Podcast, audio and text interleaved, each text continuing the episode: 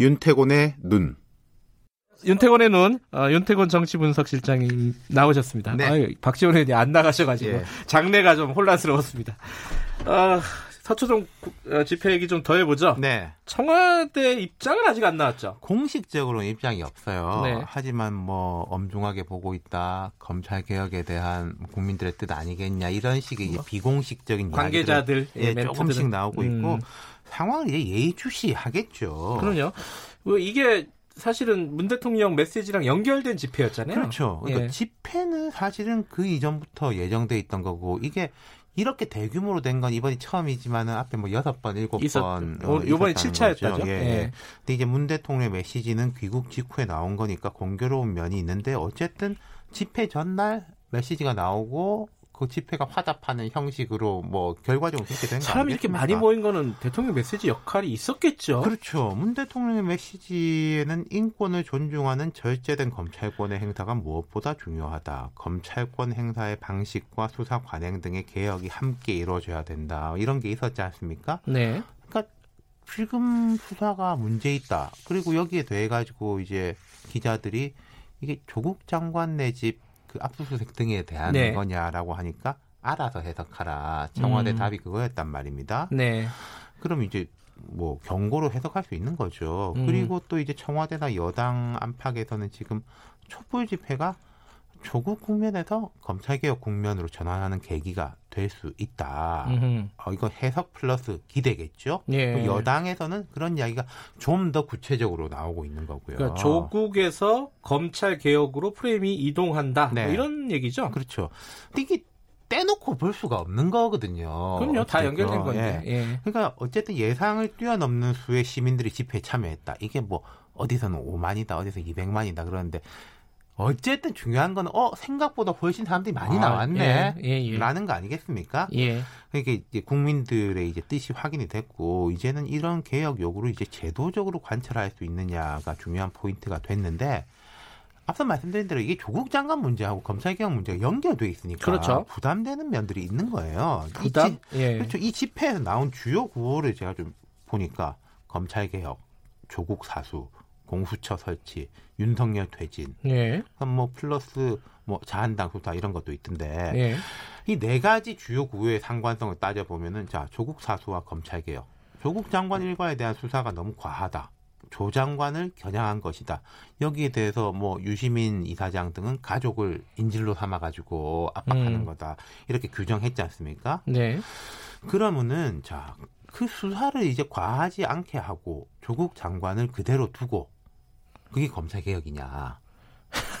어렵네요. 예, 예, 집회에서는 그렇게 생각하시는 분들이 많았을 거예요. 음흠. 물론 공수처 설치와 입법 사안이니까 조금 제껴 놓고 보자면요. 네. 그러니까 검찰 개혁에 힘이 실리는 것도 있지만은 정파성이 짙어진 것도 분명하다. 네. 주로 이제 뭐 조국 장관 지지하는 분들이 많았으니까. 그러니까 음. 조 장관을 지키지 못하면은 검찰 개혁도 안 된다. 음흠. 이런 프레임이나 형 검찰 수뇌부 지금 수사를 하고 있는 팀들이 적폐 세력이다.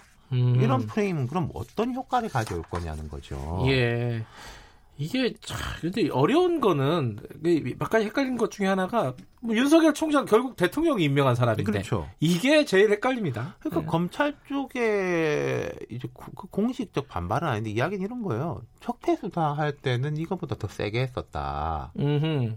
아, 그때는 아무 말도 안 하지 않았냐. 예, 예, 예. 그리고 이제 또 문 대통령은 지난 금요일 메시지에서 검찰도 개혁의 주체다 이런 네. 말을 했는데 이제 거리의 분위기는 다르다는 거죠. 예. 예. 이게 어 지금 상황에서 검찰 개혁은 그러면 어떻게 돼야 되는 겁니까? 이게 저 너무 헷갈려요, 이거 사실. 집회 참가자들도 좀 헷갈리는 부분이 그러니까, 있을 거예요. 예. 제가 이런 이야기 몇 번 한 적이 있는데 우리가 뭐 개혁해야 된다. 네. 적폐청산해야 된다. 이 말은 되게 추상적인 말이에요. 그 추상적인 말에는 반대하는 사람이 아무도 없습니다. 그렇죠. 뭐 우리나라가 아까 박지원 의원님 말씀하셨지만 속 키워야 됩니다. 국민 통합해야 됩니다. 여기 누가 반대하겠습니까? 아무도 반대하는 사람 아니, 없을 거예요. 예, 예, 예. 하지만 구체적으로 들어갈 때 문제인 거죠. 음흠. 그러니까 검찰 개혁의 상이 조금씩 다를 수 있을 거예요. 네. 근데 이제 공통 분모를 찾자면 이 정도일 겁니다. 자, 검찰이 과도한 권력을 휘두르지 않아야 된다.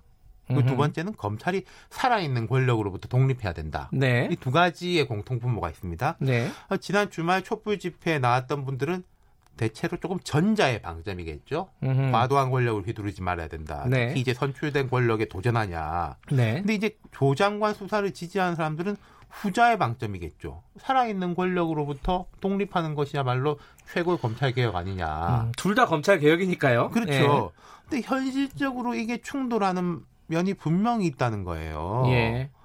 그러니까 지금 이제 청와대나 여당도 아주 구체적으로는 못하고 있는데 뭐냐면요. 자, 윤석열 총장과 대권 간부들 지금 수사를 맡고 있는 특수부 검사, 에, 검사들이 구체적 인권 침해 행위를 저지르고 있다라고 하면은 당장 손대야죠. 예. 법무부 장관이라든지 검찰은요. 징계위에 회부할 수 있습니다. 네. 그 행위에 대해 가지고요. 예. 그리고 대통령령으로 특수부 조직을 축소할 수 있어요. 네. 현 정부 들어와서 지금까지 키워왔거든요. 네, 특수부를요. 그, 예, 네. 그럼 지금 당장 그렇게 할 수 있을 것이냐? 지금은 못 하지 않을까요? 지금 현실적으로? 그렇죠. 그 현실적으로 못 하는 거죠. 예. 그러니까 이제 뭐 지지자들을 이렇게 목소리를 내고 그게 에, 검찰이라든지 비판적으로 보는 쪽에서는 아니 자기들이 정치적으로 행정적 행위를 하면은 되는데 그거는 정치적 부담이 생기니까 네. 뒤에서 이렇게 흔드는 거 아니냐라는 게 이제 비판적인 시각인 쪽이고 실제로 정부 여당에서도 만약에 윤석열 총장을 뭐 해임한다? 네. 뭐 지금 특수수사팀 수사하는 사람들이 징계한다? 그럼 일이 또 거꾸로 완전히 커지지 않겠습니까? 음흠. 그럴 수가 없다는 거죠. 그러니까, 딜레마네요. 예, 그러니까 이게 옳다고 음. 판단하면은 정치적으로 실천에 옮기고 정치적 책임을 지는 게 책임 정치인데 그렇게 하면은 검찰의 독립성을 침해한다는 비판을 들을 것이 분명하다. 예컨대 김영삼 전 대통령이 하나회 숙청을 할 때는 그랬지 않습니까? 육군 참모총장 불러가지고 나가세요. 네, 집에 가세요. 라고 했는데, 그때하고는 이게 상황이 다르기 때문에. 어떻게 풀릴지 예, 좀 지켜보겠습니다. 고맙습니다. 네. 윤태권의 눈이었습니다.